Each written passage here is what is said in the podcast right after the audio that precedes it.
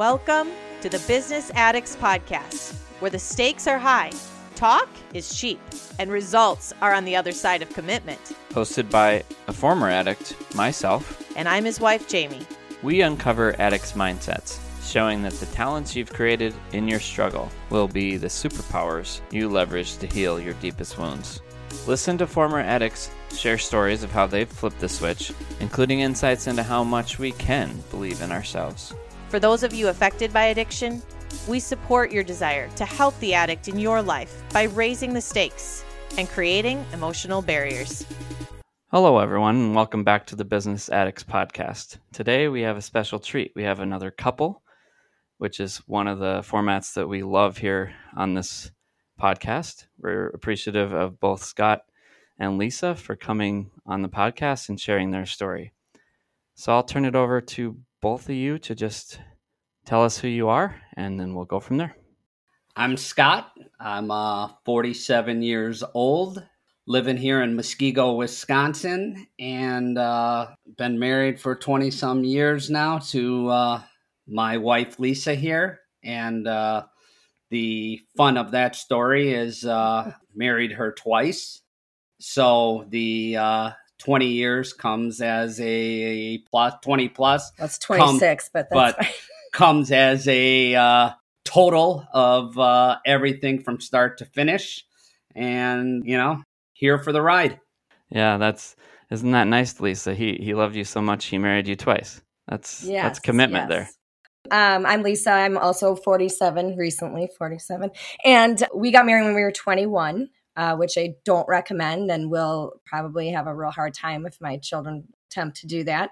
Um, but we were babies, I think, just gravitating towards what we thought was, you know, hope. And uh, we stumbled a little along the way and found our way back to each other. And we're so thankful that we did um, because I don't think we'd be here. Uh, the people that we are today had our story gone any other way. So we're very grateful for our story.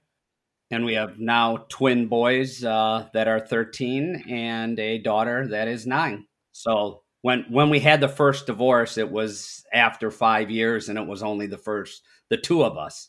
So at the time, seemed a uh, seamless of sort separation and go your your own ways and move on with life. But it gravitated back together, and uh, the Lord had a plan. Yeah, wonderful. All right, so can can you tell us a little bit about your background just growing up, Scott? So growing up, didn't necessarily have the quote unquote perfect home life. Had a, a mom that stayed at home and a dad that uh, worked a lot of hours and uh, quite honestly wasn't around very much. So uh, the relationship from the parents wasn't always necessarily the most cuddly and kind type of, of relationship. You know, in my house, it was always you did something wrong. Well, you're going to get it when dad gets home tonight. You know, that type of, of relationship. So, you know, it was pretty normal kid, really uh, didn't uh, get into much trouble and really wasn't anything of what I would call too much of a headache or troublemaker.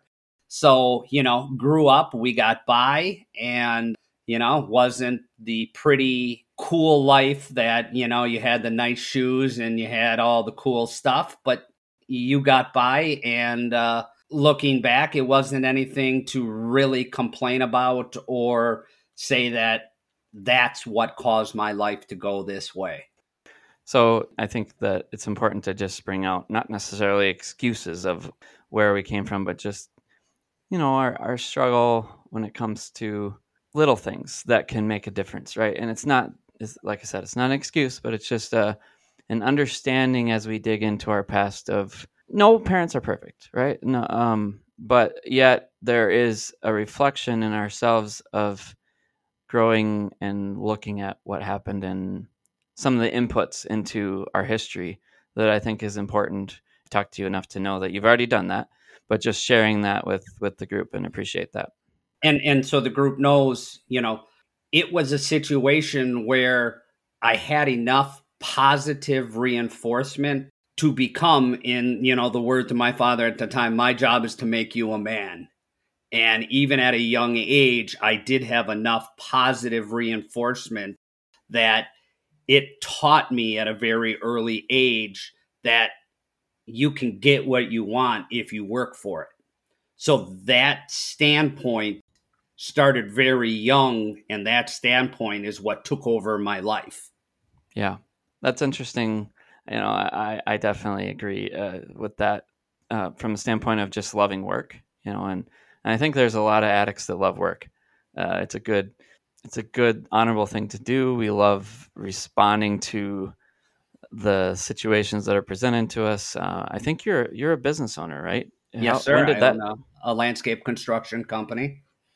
And, when, when did uh, that start? Right out of what was the genesis? Right out of, of high school. Right out okay. of high school, and just hit the road with uh, a hole over my shoulder and a you know couple bucks for gas and a cheap truck, and uh, got it going. And uh, you know what what as I'm kind of self reflecting and going through, you know, the life and where I am and how I got here, it almost, I, I became addicted to more, meaning I, I wanted more. If you're gonna say here's six, well, I want eight.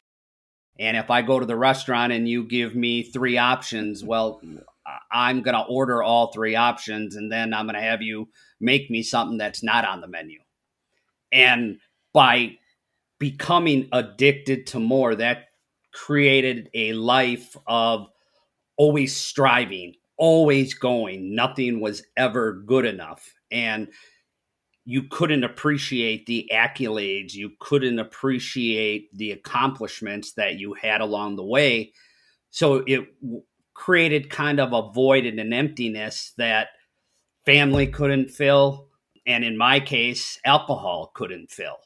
It became a life that had a void that you were always striving and thinking, okay, well, if I do this and get this done and get more and I get a bigger house and I get a Corvette and I get this, I I'm going to be happy. And you really realize it it didn't make me happy and it the void was still there. So in my case, the void uh, started getting filled with with alcohol, and that reflects and goes back to the same adage I told you before.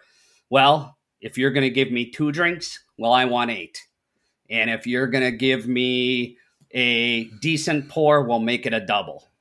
Mm-hmm. So it, it became the mantra and the way of my life, and alcohol became a habit, a way and a part of my life. So I'm working hard. I get to play hard. And it just became part of every day of what you do. You I personally didn't look at it as going, well, I'm having too many. No, I'm just doing what I do. And I was probably maybe I always thought about it as confidence, but it was probably a level of arrogance of just always saying, don't worry about it. I'll take care of my business. You take care of yours. And, or, hey, if you don't like it, just jump on my back and I'll carry you for the ride. And that self serving is what created a, a very negative standpoint for me personally because I was always the guy that would help everybody and still am for that matter.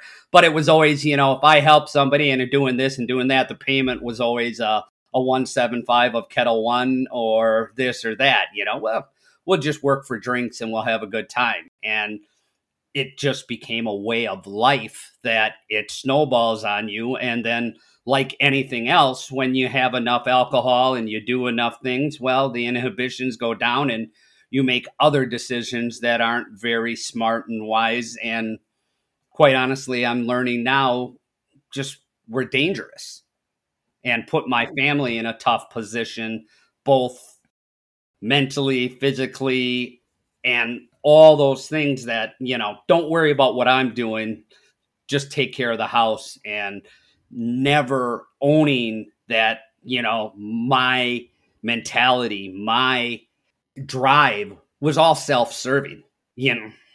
Yeah, this is so. I just want to celebrate your vulnerability and sharing all this. Um, that to anyone that might be listening that still addicted in some way, he's Scott's done a lot of work here, um, and we're going to talk about that more in a little bit.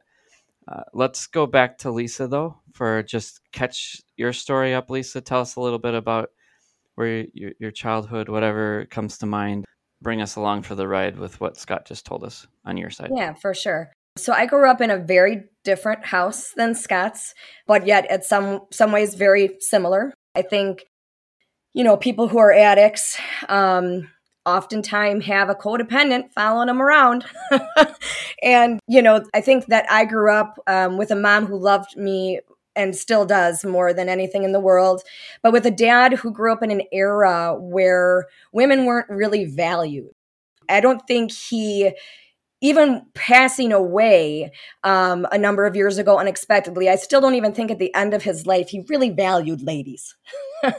and so my whole life, I always felt not good enough. I felt that I wasn't good enough to just be loved because I was a daughter.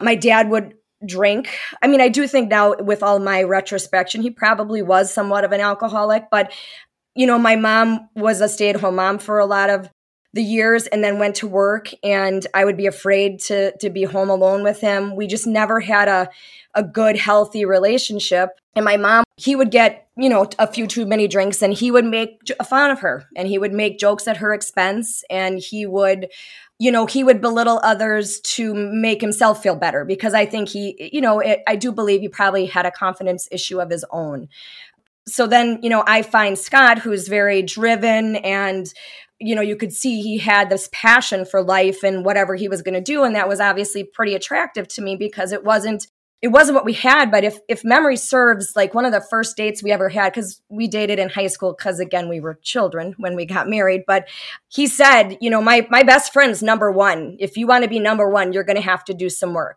and I mean, that's a red flag, like nobody's business. But at the time, it was more of a challenge. Like I wanted to I wanted to prove to somebody I was worth it, you know?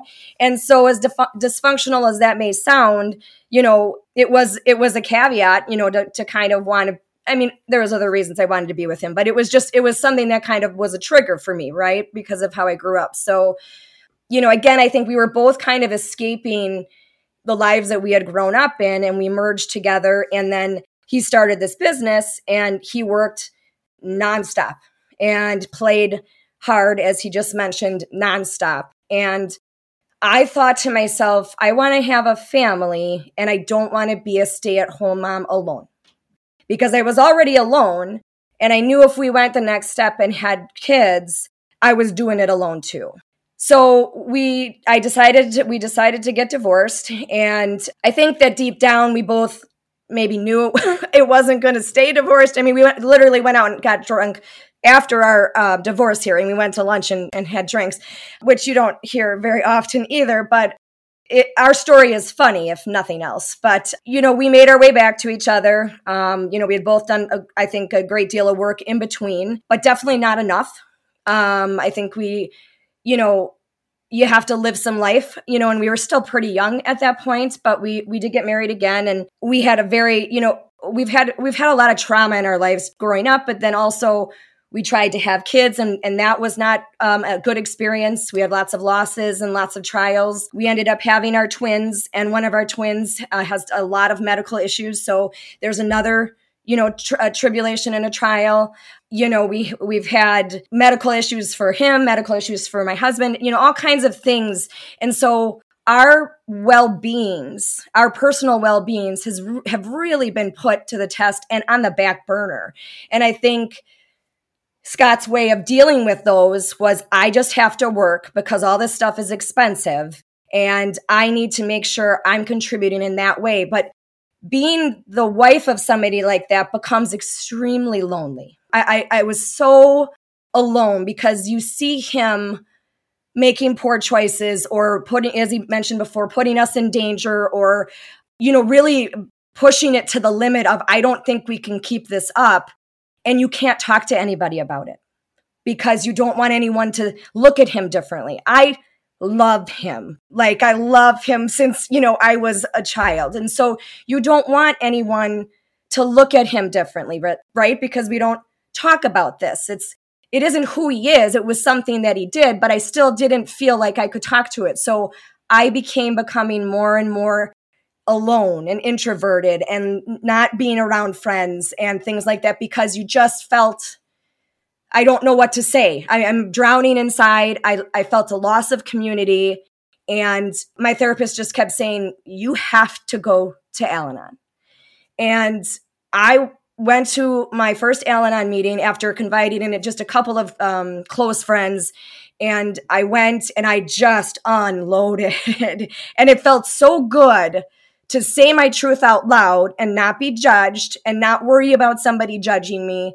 And you just learn that you didn't cause this, you cannot control it, and you cannot cure it. This is not your job. I, I became obsessed with where is he and is he lying to me? There was so much lying and gaslighting and things that make you go insane as a person because you know what the truth is and you don't want to see it or you don't want to admit it or you don't you know you're scared. And i was all of those things and reaching out to al-anon and reading and reading and reading and being around people and starting to open my mouth again and talk to people um, and go to church and find community is really what you know kind of said i can no longer accept unacceptable behavior. I'm not going to engage in these arguments where you try to make it my fault and this drinking is not about me. And you know these are my limits and my boundaries and you either you know that you got to do you and you figure it out. And obviously i'm great you know grateful to god that he made the choice that he did. Yeah that's this is so powerful. I, this is such a privilege to uh to hear this from you guys. Uh, every single couple that we talk to that's this vulnerable and this honest it's just so inspiring and and we very much relate to what you're saying. So i'd like to give jamie sits here on this podcast and she's very quiet but she nods her head and she's uh, very involved. So jamie I, I want you to jump in here a little bit if you wouldn't mind. Yeah i would actually love to. Lisa your story hit me. Um, i might actually start crying. I'm not as quiet in real life as I am behind the podcast microphone. I let Kevin you know, he really relates to people and connects. And we really want this to be about offering hope through your stories. But just know that, you know, the feeling of growing up somewhere where women weren't valued, like definitely a story I relate to. And as an enabler to an addict, I didn't know I was doing it. I didn't even know. I, I just thought I was solving problems and, you know, helping keep things together. And and so you know, so much of what you said just really hits. And and like you said, you wanted to prove that you could you know, like we're trying to prove something sometime. And it's like, who are we proving this to? But I was in the same spot. Like, I can do this. I got this. Like, the more you give me, the more I got this. And then there was a point where I was like, I don't have this anymore. I'm exhausted and something has to change. And then all of a sudden, it's me that has to change. You know, like I kept wanting to point fingers at him and I wanted to blame him. I wanted to blame the other men in my life. And the reality was is that I needed something and I didn't even know it. And so, you know, a lot of times when I am, you know, listening to other couples that are struggling in their relationships, I get that he's a problem. Like I totally believe that it was a challenge and that you felt lonely. And, you know, we want it to be where they are the problem and they need to get help first and they're the more obvious problem. But there's something that we can do. And what I love about your story that you guys even, you know, divorced and then got remarried is what I truly believe. Kevin and I were actually both married at 2021. So we were in the similar situation. And I believe that men, when they fall in love, like they fall hard, and that we are really, they're women, you know, and so if I could help myself, then ultimately, you know, there's there's hope for him too. And I'm not going to say that the men, you know, have to wait for the women to help themselves, but I do believe that we can play a huge part and more than what we realize. And I noticed the same thing in my own story. Yeah, I think um, one of the things, you know, my whole time with him, I just kept I journal a lot. I'm a, a, writer and a journal and a talker and all those things, but I I would say I just don't get why we're not enough. I mean, look at what we've built. We have this beautiful house and these families, and why are we not enough for him to stop doing this? And, you know, that was on me, right? That was me still feeling not enough. And I just you know, obviously it takes a long time, but you have to just say, okay, I, I am enough. I have, I am a good person. I have tried, but it isn't my job to fix him anymore. This is not my job. My job is to, you know, take care of myself, take care of these children, to make sure that they're safe. You know, every time that there was an, an issue, my job at the time was to, okay, let's just try to get them in a room and try to get them away from the kids because for so long they were young enough and they didn't really know it but in the you know a number of years ago they were getting older and you know my son would be like okay is this you know, is this dad just super tired because he works so hard, or is this dad falls asleep in his pizza hard? You know, and I, I mean, those are questions you don't want to talk to a 12 year old about, you know? And I just finally said to him, I'm done lying. I, this is you. If you're going to bring this into the house, you have to take responsibility. And I made him talk to our son the next day. And I said, I, I cannot do this anymore. And I, I really think that by me stopping the enabling, by me stopping being so codependent and only caring about what he did, and when he went out, I just went, okay, I whatever comes home, I can't. It's this is, you know, I'll take care of my side, and and you know he'll take care of his. And um, I think you know Scott would say we we just had this conversation. I think by me stopping that and stopping engaging in the process, it helped him to realize it was something that he needed to do for him. Well, and you knew it. I mean, I think any self respecting, responsible person, both in society that is a husband and as a father, knows you can't go out to the bar and have eight drinks and drive home. It, it's not responsible. It's irresponsible to the people around me. I can't come home and walk in the door and be staggering around and ready to go to little league practice. What are you doing you know? And i think the fact that i didn't have to argue with her at a certain point i had to argue with myself then. Because it wasn't like i was justifying and i was making the excuses to her. It just sat there and there was open air. And in that quietness you have to reflect and you go, you know what? I'm I messed. I, I shouldn't have done that, and I I shouldn't have been in the bar, and I shouldn't have gone here. I should have. You know, the thing is always, well, I'm just gonna go see Bill and Tom over here, and we're gonna chat because you know those are my buddies, and this is what we do. And it was such a habit to make excuses to be able to stop, to able to go out, and those relationships were filling part of that void that was there. But it you know it was a a, a, really mundane emptiness still. So while you filled your mind for the moment and the conversation with these people had your drinks you weren't really filling your heart. And quite honestly that was the point when i really realized that I, I wasn't so much, and please don't take this the wrong way. I wasn't scared because she told me I need to stop and I need to be better. I was scared because inside I started to realize if she's not yelling at me, what am I doing here? You know, that is just bouncing around in my head, my own self reflection of knowing you messed up and when it just bounces around, you know, when you have to make excuses to somebody else, well, you justified it to yourself, right? You, hey, I deserve that. I worked hard and I could stop and have a few beers. And does it matter? I'm going out and cutting the grass, but yet I drank a half a bottle of vodka, but I'm I'm I'm fixing the shoreline and I'm doing there was always an excuse to say why I was doing what I was doing. But when I didn't have to justify the excuse, I think that's when I became most scared. And it was like it just bounces around in my head and bounces around in my head. And it was like, okay, you know, and it was extremely lucky. Again, I'm uh, I've always prided myself on being a man that takes care of business and I don't care what you think meaning the people around me. I'm going to do what I'm going to do, and I'm going to do what's important to me. If you like it, great. If you don't, okay, sorry. And that's that's a lot of pressure and a lot of weight to hold because then you know you know, people view you that way. So you always have to be better. You always have to be accomplishing. You always have to be doing. And after a while, you realize that weight is heavy. That weight is heavy. And all that weight does is make the other voids larger.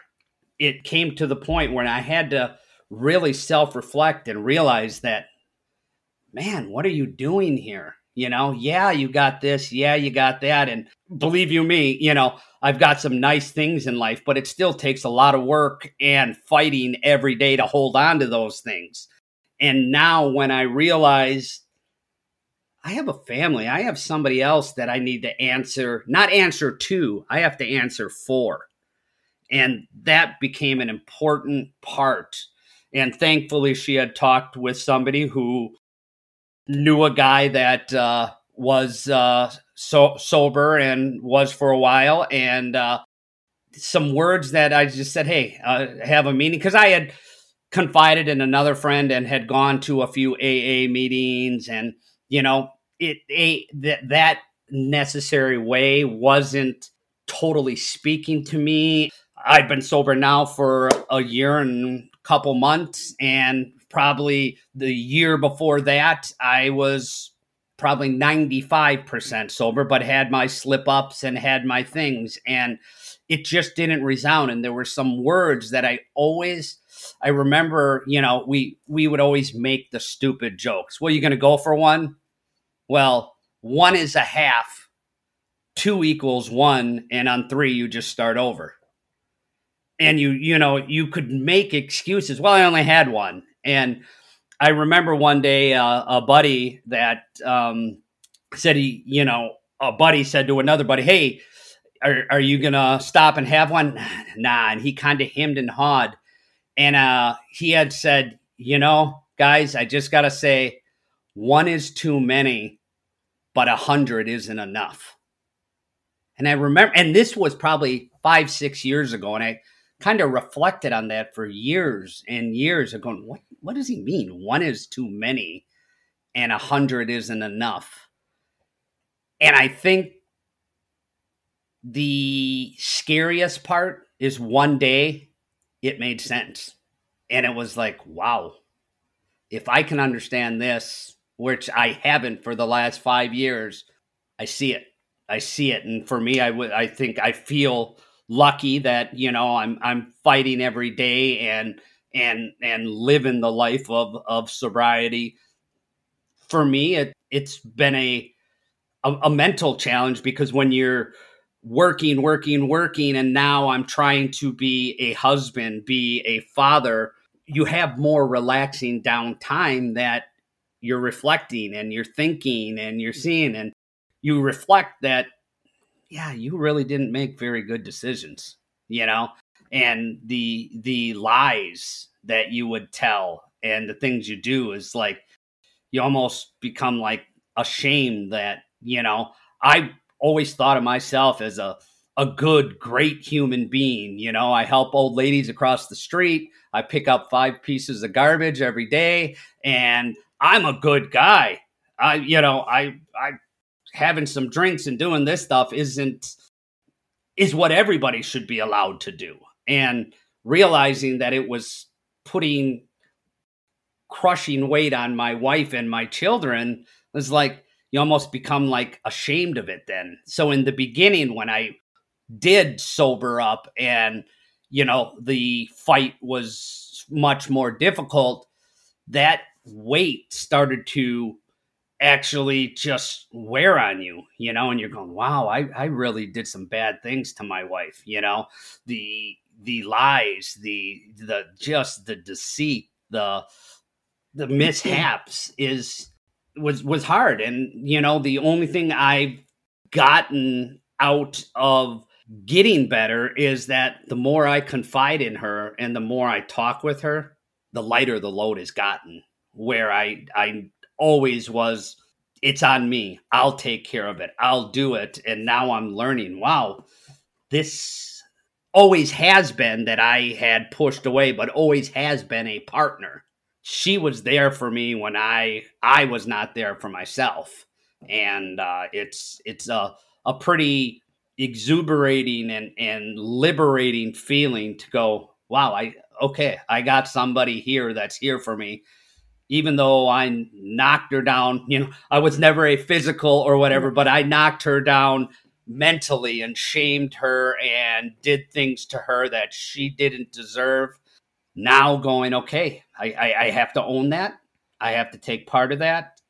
And in that ownership and in confiding and discussing and talking with her, the the shamefulness, the the remorse, the regret, it's really lightened the load on on me and it's allowed me, I think, to understand what it is to be a true husband and partner and a true father and you know contribute to my kids and and what's going on not just throwing them money and taking them and delivering them to baseball practice and that stuff you know being there and actually trying to have a conversation understand what's going on with them yeah Wow, I just definitely want to celebrate the work you guys have done in the last few years. That's that's incredible, and and I think even the humility, you know, that comes when we understand the shame that we've been ignoring. So someone said to me once that addicts are blind to a section of their life, and I think that's so true.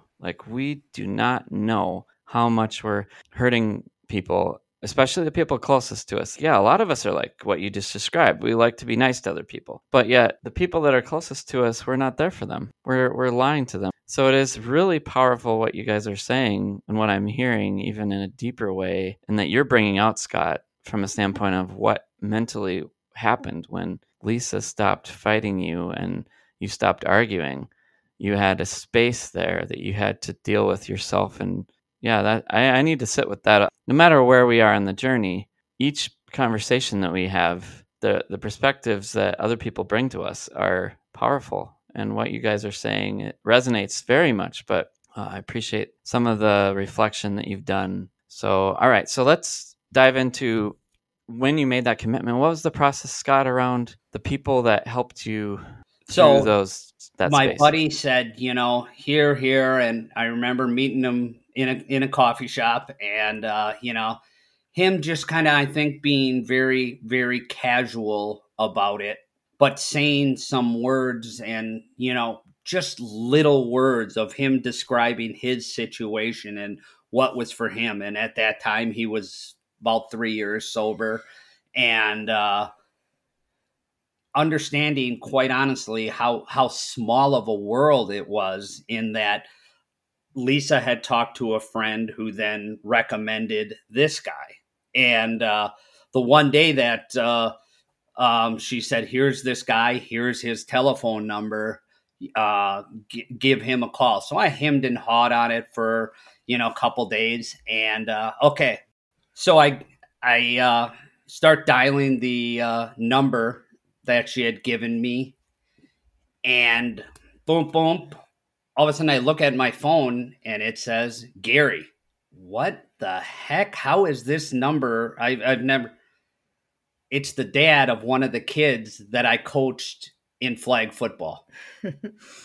Small world. And that made me like, you know, kind of at first like, holy cow, this guy's going to know. And then it's like, well, wait a minute. This guy's here to help me. He's obviously been through this. So, it made that connection and made me really feel like the people around me i'm not different you know? I, I i'm i'm always prided myself i thought on feeling i'm never judging anybody i'm never putting anybody down we're all there but i i browbeated people and i i was judgmental. And once I saw that was him. That was somebody that was around, somebody that helped me at football practices, and I had no clue, no awareness that it made me think, you know, one, wow, what a small world, but we're we're we're really all in this together. And he was there for me that day when I called him and it was a conversation at first a little awkward to say, Hi Gary, you know, uh um I got your number and was told that I can contact you and uh, talk about some difficulties I'm having with alcohol. Like is this right? Is this appropriate? And he was so open and so good. hey, let's meet up. And I think the casual confidence that he had about doing it. You know, he said, I've talked with, you know, some people now and uh, he's a business owner and a, uh, a wonderful man of God that has helped me in some ways there also. But said, you know, I've, I've helped people and I, I have this conversation and it's not cookie cutter, but you can take from it what you will. And there was a confidence, but yet a casualness that he almost, I, at one hand, I was like, well, he doesn't really care. He doesn't think, but there was a confidence and undertone that said, you're going to take this and do with this what you will. I can't make you. I can't give you a magic pill. I can't tell you the magic formula. You're going to take this and you're going to have to morph it into what works for you. And that confidence and that level there spoke to me because it was like, does he care? Doesn't he care? Because which what am I getting here? And he he put me in a word and uh, put me luckily in said I got this other guy that that I talked with and uh, uh, I he his his exact words and I've told the other gentleman this guy is really good shit and uh, here give him a call. Well, he happens to be a pastor and it was like wow you know his words of this guy is just good shit. He listens, he understands he doesn't judge, and this will be maybe a helpful start. And I have this group of men that we meet and discuss. And his words, we're not Bible thumpers, but we're just trying to understand our lives and our place in the world here. And if you'd like to join us, and I, I joined, and it, it's been a huge, huge help for me to understand and see maybe some of the void I, I had needed to be filled with a serving and a giving to others and not make everything in my life self-serving and driving and working and doing and accomplishing because you know what? I probably really was a dick sorry for those words but i thought i was the nice guy and i was the guy helping everybody but you know what? I really wasn't. I was self-serving. And once I really have put that into my heart of self serving, and I keep, keep saying that word, but it was like I was doing things, but only at an angle to help myself and help my confidence and help my introspective that it was self serving. And sometimes you got to own that and go, you know what, you really were a jerk. I think that the one thing, and maybe you you may want to correct me, and maybe you don't, but I think the one thing Scott skipped over in regards to his growing up is is although he um, had a lot of family, he comes from a very large family. I think he was very lonely, and I hmm. think that he felt I don't need anybody because I kind of had to learn how to survive. And he has been a survivor his whole life. And he, in doing that, has prided himself on not needing anybody, right? You don't need me. You worry about you. I'll take care of me. So, us being a team, as a partnership, as a marriage, or even extended family, which I don't have as much as he did. Um, I don't need to go. Why do I need to be around family? Why do I need to be around people? And I think just now he's, you know, I, I think at my breaking point, I was very much, we've just lost any community. You know, I felt so on an island and alone. And I think that through this wonderful group and through our churches, um, we've realized that we are not meant to be on this earth alone. We, we just aren't. And we are here to share our stories, to inspire others, and to say things out loud because it does resonate. And we have had a wackadoo life. and, you know, if uh, somebody else, you know, might also have some of those things. I mean, even you, Jamie, just being so affected by my words made me want to cry. And that's why we do it. We share our stories to connect and to help people. You know, it is it is still a growing curve. He is he was kind of a jerk and you know, he does his first thing is always like why does, you know, why is so and so doing this? And I'm like maybe because it makes them happy. And you go, "Oh, you're right. You got me again." You know, it's a changing of your mindset. But I do feel like he is so much lighter and he and he's so much more open to community and to to doing people without wanting anything in return. Eh, there was always a need for a return and whether it was you know not like he said not financial or not whatever it was filling his void, you know there there was never anything given freely because he never got anything freely. And when you grow up like that, you know, it's a survival skill, right? And so I do think that that I'm seeing change so much. And I think that's opening his heart to, you know, again, why we're on the earth is to be part of a team and to, you know, when we all die, it's not going to matter how many cars we have and what, what the boat looks like. It's going to matter how we raised our children and, and the people who are around us and the experiences that we've had. And I do feel like that may have not been your answer a few years ago. Would you say that's right or wrong? 100%. That would not have been anywhere close to my answer. And to now have a level of allowing somebody to take some of my weight. That's that's huge for me to go, hey, I I I, I need some help here. And uh, you know, to be humble.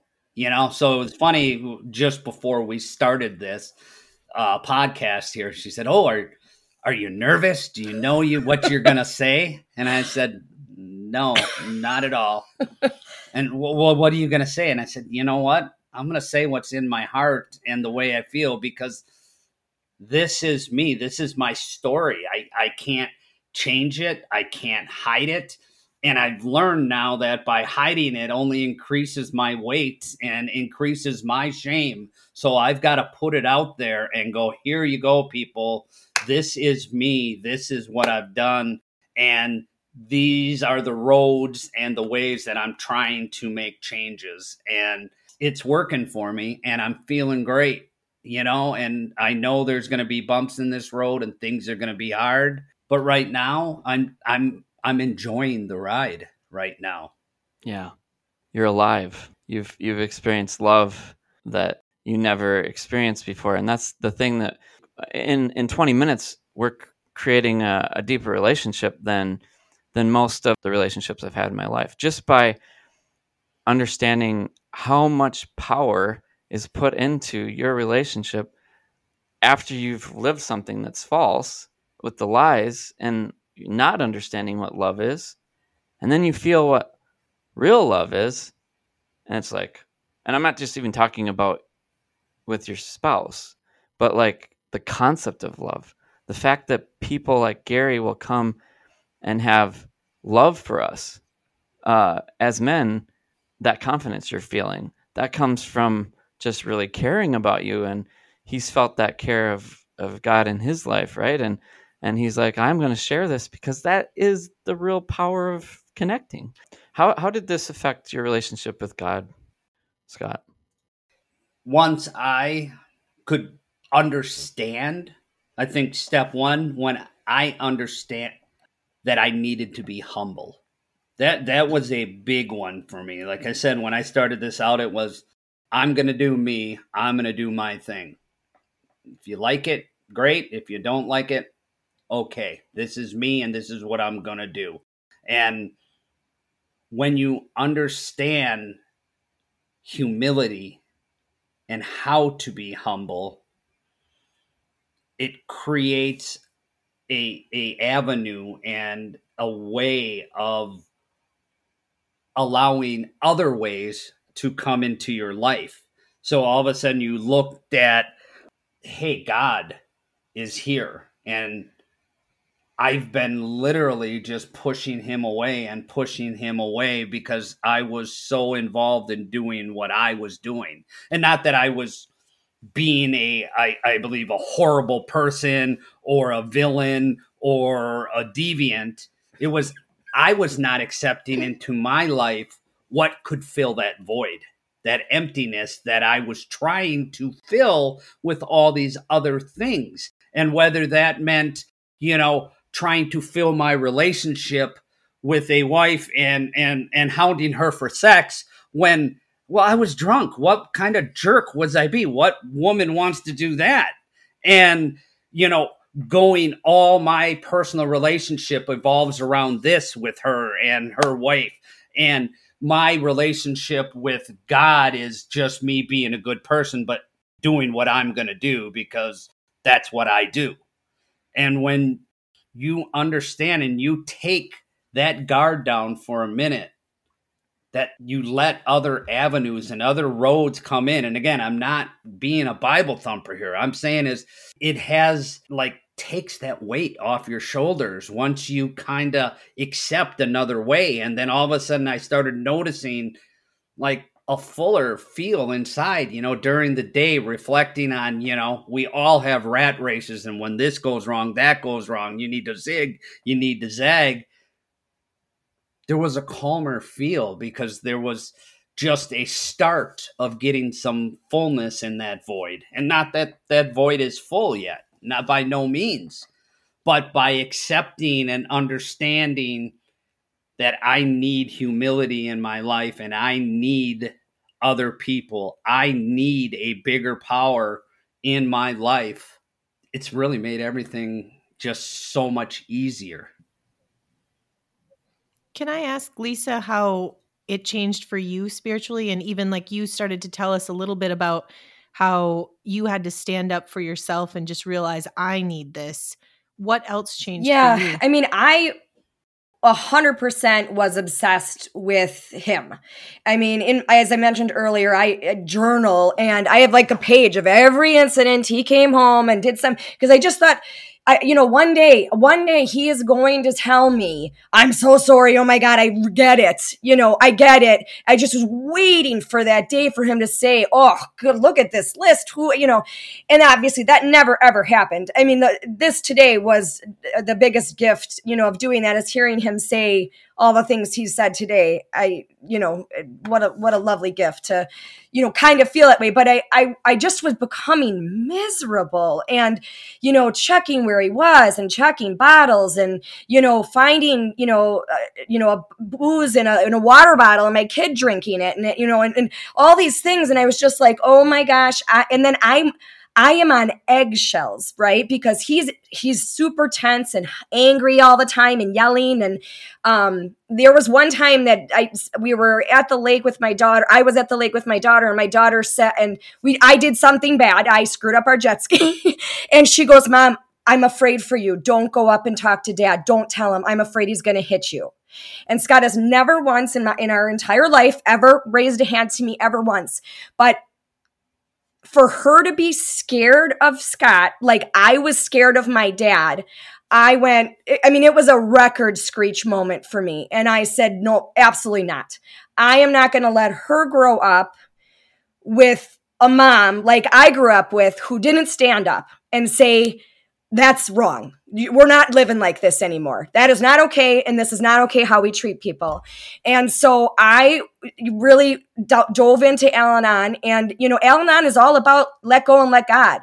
You know, you stay in your lane, you know, figure out, you know, um, you know, detaching love, you know, you just love with detachment. You can love them, but you got to detach from the situation or you ruin yourself. And I was ruining myself. And um, I think once I really realized I, I cannot control any of this. I can only control how I respond. So, I mean, that's something I say to my kids all the time. You can't control you know, any of this. But if you can control how you respond to it, that's all we have in this life is, is deciding how we're going to control it. And so I really just said, you know, I need to go to church and I need to, to feel connected somewhere. And I have never gone to church in my life. My, my family never went growing up. We weren't, you know, we were not religious people, but, um, and the same for me right you know you know i as, as a child we went to uh, some church on Sunday mornings, and we didn't live in a, a great neighborhood. So the phone would ring, and the outreach church would send the bus over to get you, you know, we, my brother and I would get on the bus and go to church when my parents never went, but we went. And it was like, I was wasting my time. I wasn't truly getting any message. I wasn't truly inviting anything into my life. I was just passing time. And the biggest thing for that day is when you got home and you got off the bus, you got a candy bar. I mean, you know, Sunday morning meant I was getting the candy bar, you know? So yeah. the fact that I can say now I I have an appreciation for going to church. Not that we go every week and not that we do all that thing, but I, you know, I have an appreciation to understanding the message and and my my Tuesday and Wednesday morning men's group with that are, are, are a, a, mainstay that I can I can confide in these other men and we can take scriptures and we can take passages. But the most important thing that I think we do there is we relate it to our lives that are happening day to day. And it's like wow this does relate. This is part of what what's happening here. And when you take that, I guess it's it's given me another level of understanding and and a a more calmness to a day.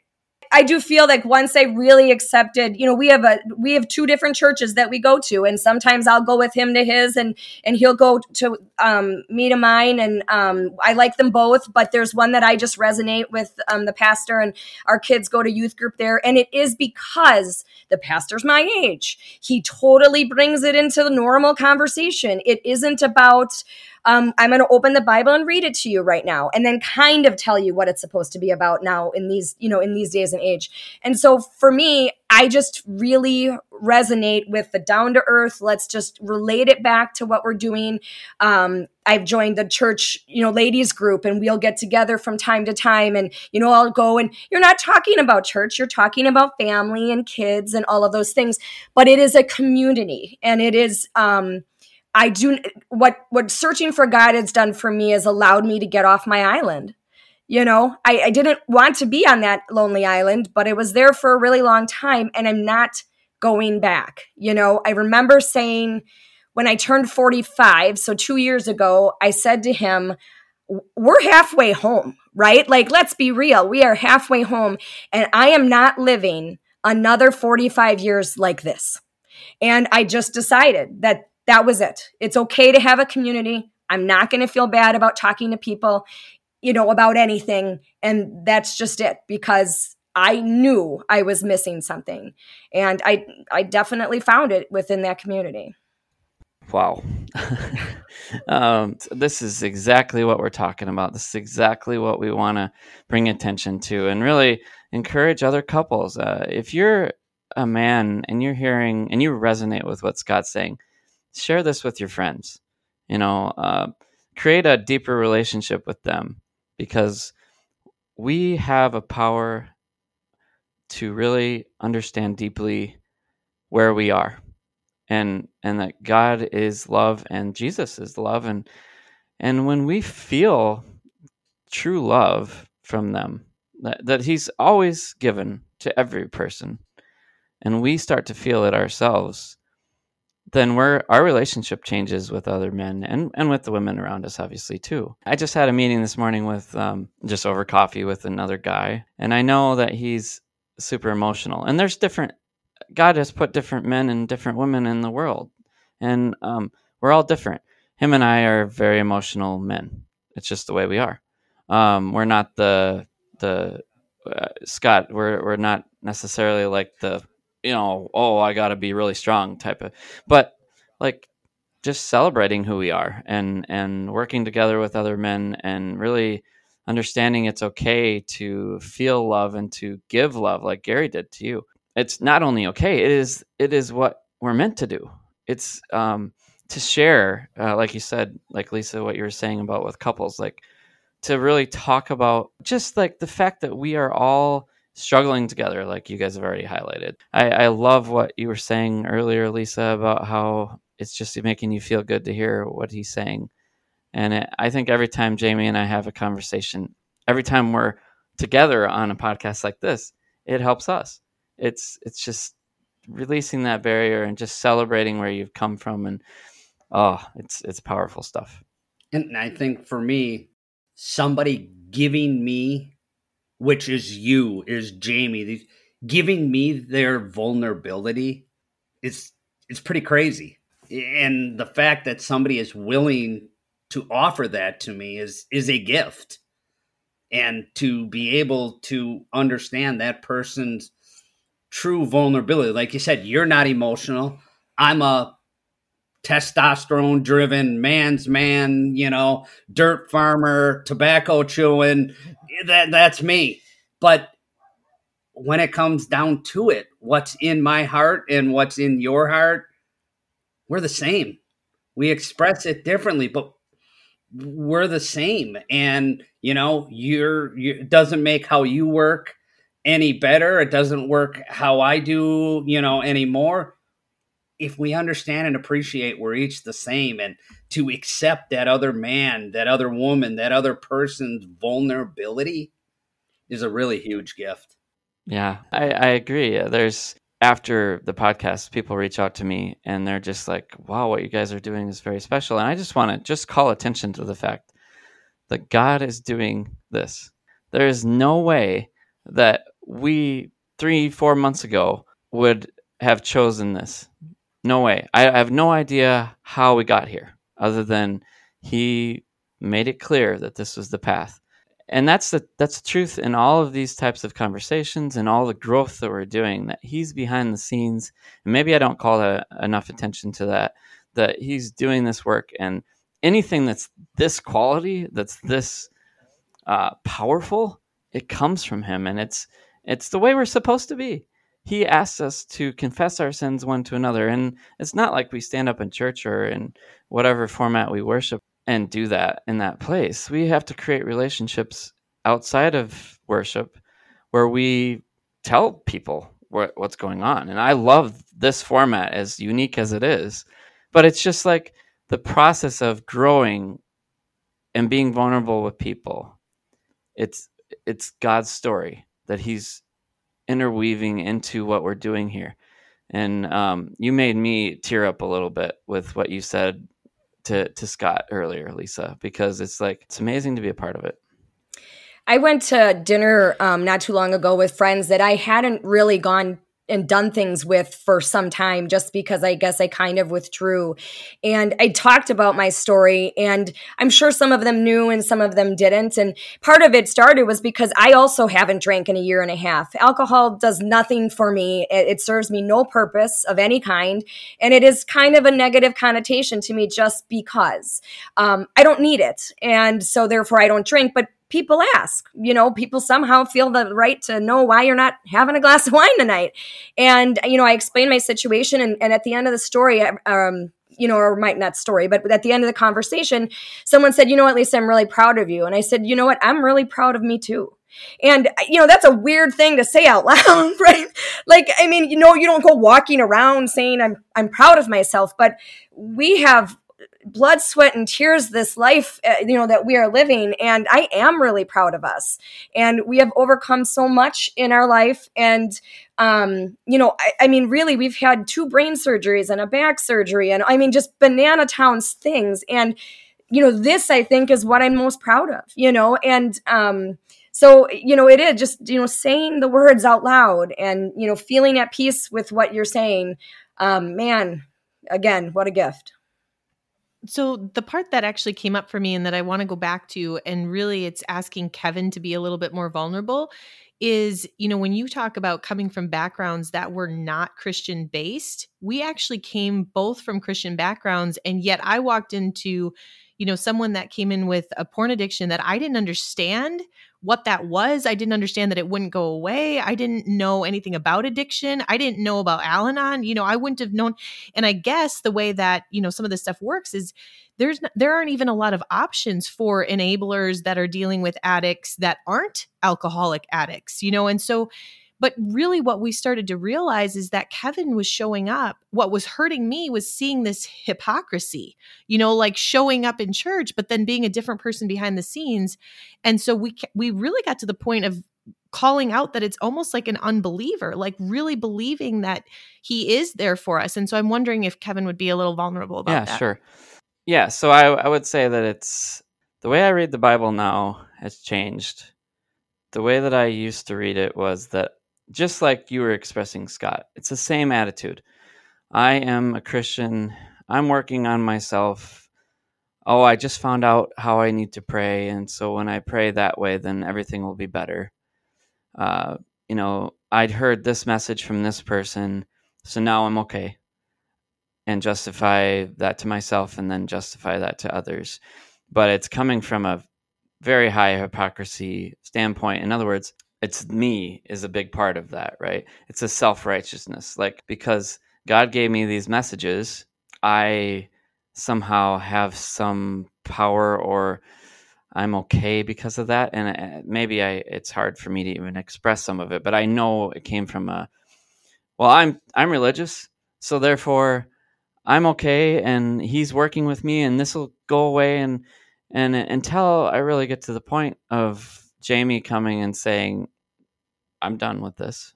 We're not, we're not doing this anymore. I don't care how many people know that you're a hypocrite. That doesn't matter to me. And until I acknowledge my own self righteousness issues and I start to read the Bible as, you know what? I'm the Pharisee. I'm not the the disciple. I'm the Pharisee. I'm the one that thinks I know what I'm doing and has no idea because the results in my life are nothing like the disciples.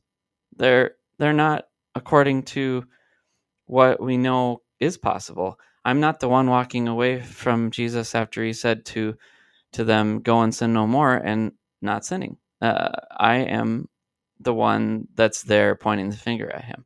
Until I put myself in that place, then uh, I, there is no no help. And then, like you said, Scott, that uh, at that point, then you're humble enough to really say, okay, so this is what I have done. And um, for me, it was other people that came along that he gave me to, just like you, uh, just like uh, what's his name, Gary. Gary. Sorry, if you want to add anything to that, Scott in accepting the humility is so huge because just, do you really understand and know what it mean to be a humble person right? You always you know you you're humble when you succeed right?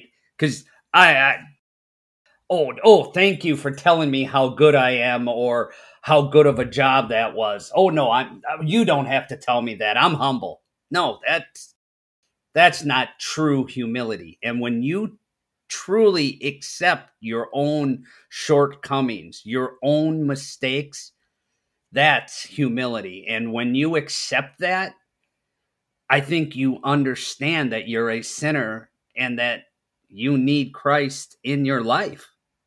It creates a room where you can say, Fill up my void. Please help me and the the avenue the the space to do that is such an enjoyment for me to say come into my life please take some of this weight that has been weighing me down for me trying to be perfect for me trying to lead the way.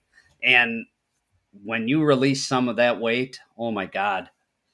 Oh my God, let me tell you, you know, every relationship, every feeling, every thought becomes more accepting and and and more appreciated.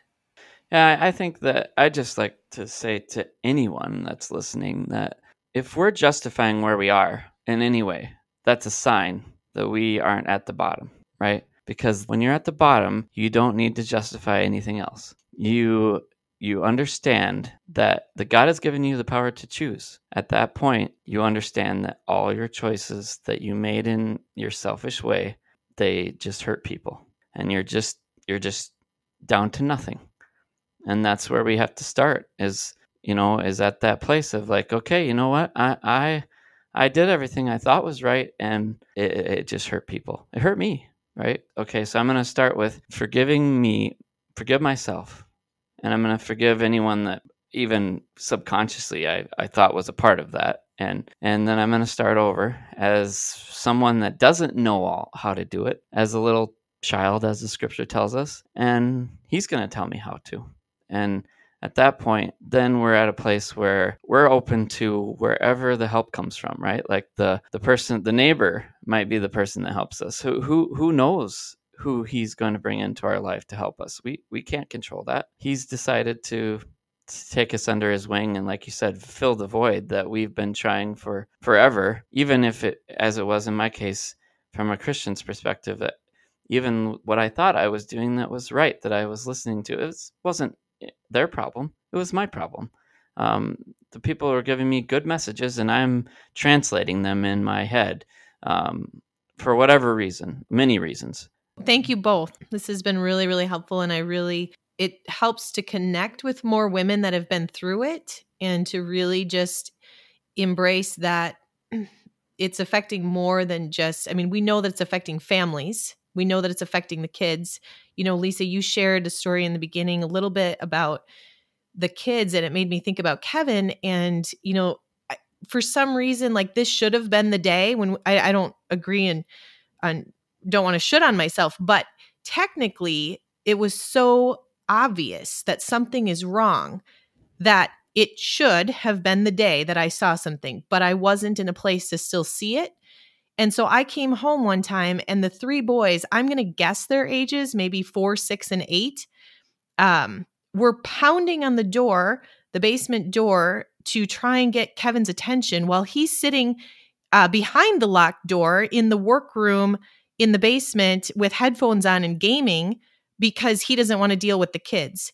And it wasn't just that he was feeding his addiction necessarily at that time but it was because his brain had not developed you know enough emotional intelligence to be able to say hey i'm the parent. I'm the one that's supposed to be on the outside of the door.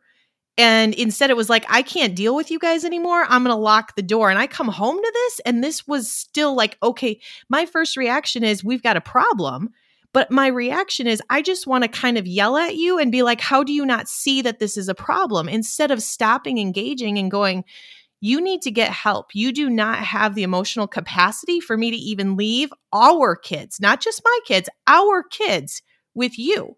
And so at this point, you know, maybe if I would have recognized that and said, um, next time I will hire a sitter you know because i can trust them more more than i can trust you. Maybe that would have created more awareness early on but i didn't know. I didn't know that as an addict he didn't have emotional intelligence developed enough. Like i didn't i just didn't know all these things. And so i really want to speak to anyone else that doesn't know that there are things that we need to learn. I didn't grow up learning about addiction at the level i didn't know i was going to need to know about addiction and so the things that I didn't know were affecting both of us and our family. Yeah, I mean so many, you know, times, you know, with my little list of all of all of the, you know, events and so many times that I knew I was being lied to and so many times that I had to, you know, scoop him all up and get him in another room so he would pass out. You know, all of those things, you you, you know, and then just waiting to yell at him the mo- in the morning when he could comprehend what I'm saying instead of just, you know, all of those things. And I think you know, we do for so long just, you know, want to fix it and make it right and whatever. And I do think the only way that we help others not be in it as long as you are in it is to, to share your voice and, and talk to people so they can hear you. And I, again, those, you know, first Al Anon meetings for me was a, a life raft, you know, just knowing, you know, I mean, you think of alcoholics as someone who drinks every day and who's, you know, looks a certain way and has got a bottle of, you know, whatever. And that certainly wasn't Scott. You know, he was functioning, he was a functioning alcoholic, and he certainly didn't drink every day. But again, when he did, it was zero to a hundred. You know, there was there was no in between, and and um, you just never knew what you were going to get, and um, no one should live like that. That's not normal. And um, you know, me, you know, watching my mom not speak up, right? And you just, okay, I'm not going to speak up because, you know, even as loud and, you know, as obnoxious as I kind of am in general, um, you know, you just want to keep the peace somehow. You know, you don't want to disrupt it for the kids and whatever. And the more and more they saw me, okay, everybody, we need to be quiet. And okay, I mean, my behaviors were so messed up too, you know, like I just I was like, okay, this has to stop. And if I don't stop it, it's not stopping.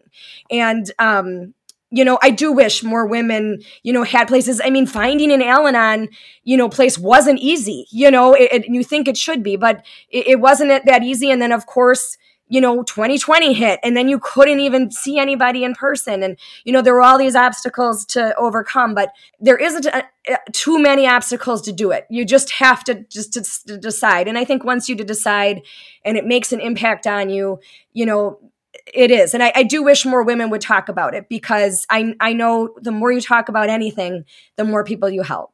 This has been uh, amazing and we're thankful very much for the experience with you guys and appreciate the courage of all of us on this call and even just the the ask to the rest of the world to talk about it more and to get get the conversation going. Um, if we can use this podcast to do that we appreciate you doing that and we appreciate just the fact that you're being vulnerable enough to even listen and so, those of you who are listening regularly, following the story, if you want to rate how we're doing, if you're liking what we're doing, and that gives us some feedback because we don't necessarily get to talk to you, you as a listener. And then, just lastly, if there's anything we want you want more of, or that you want to see added, or if you want to be on the podcast, uh, send us an email at info at businessaddictspodcast.com. So, with that, we appreciate Lisa and Scott and looking forward to drawing together. Thank you for tuning in. And to stay in touch, email us at info at businessaddictspodcast.com.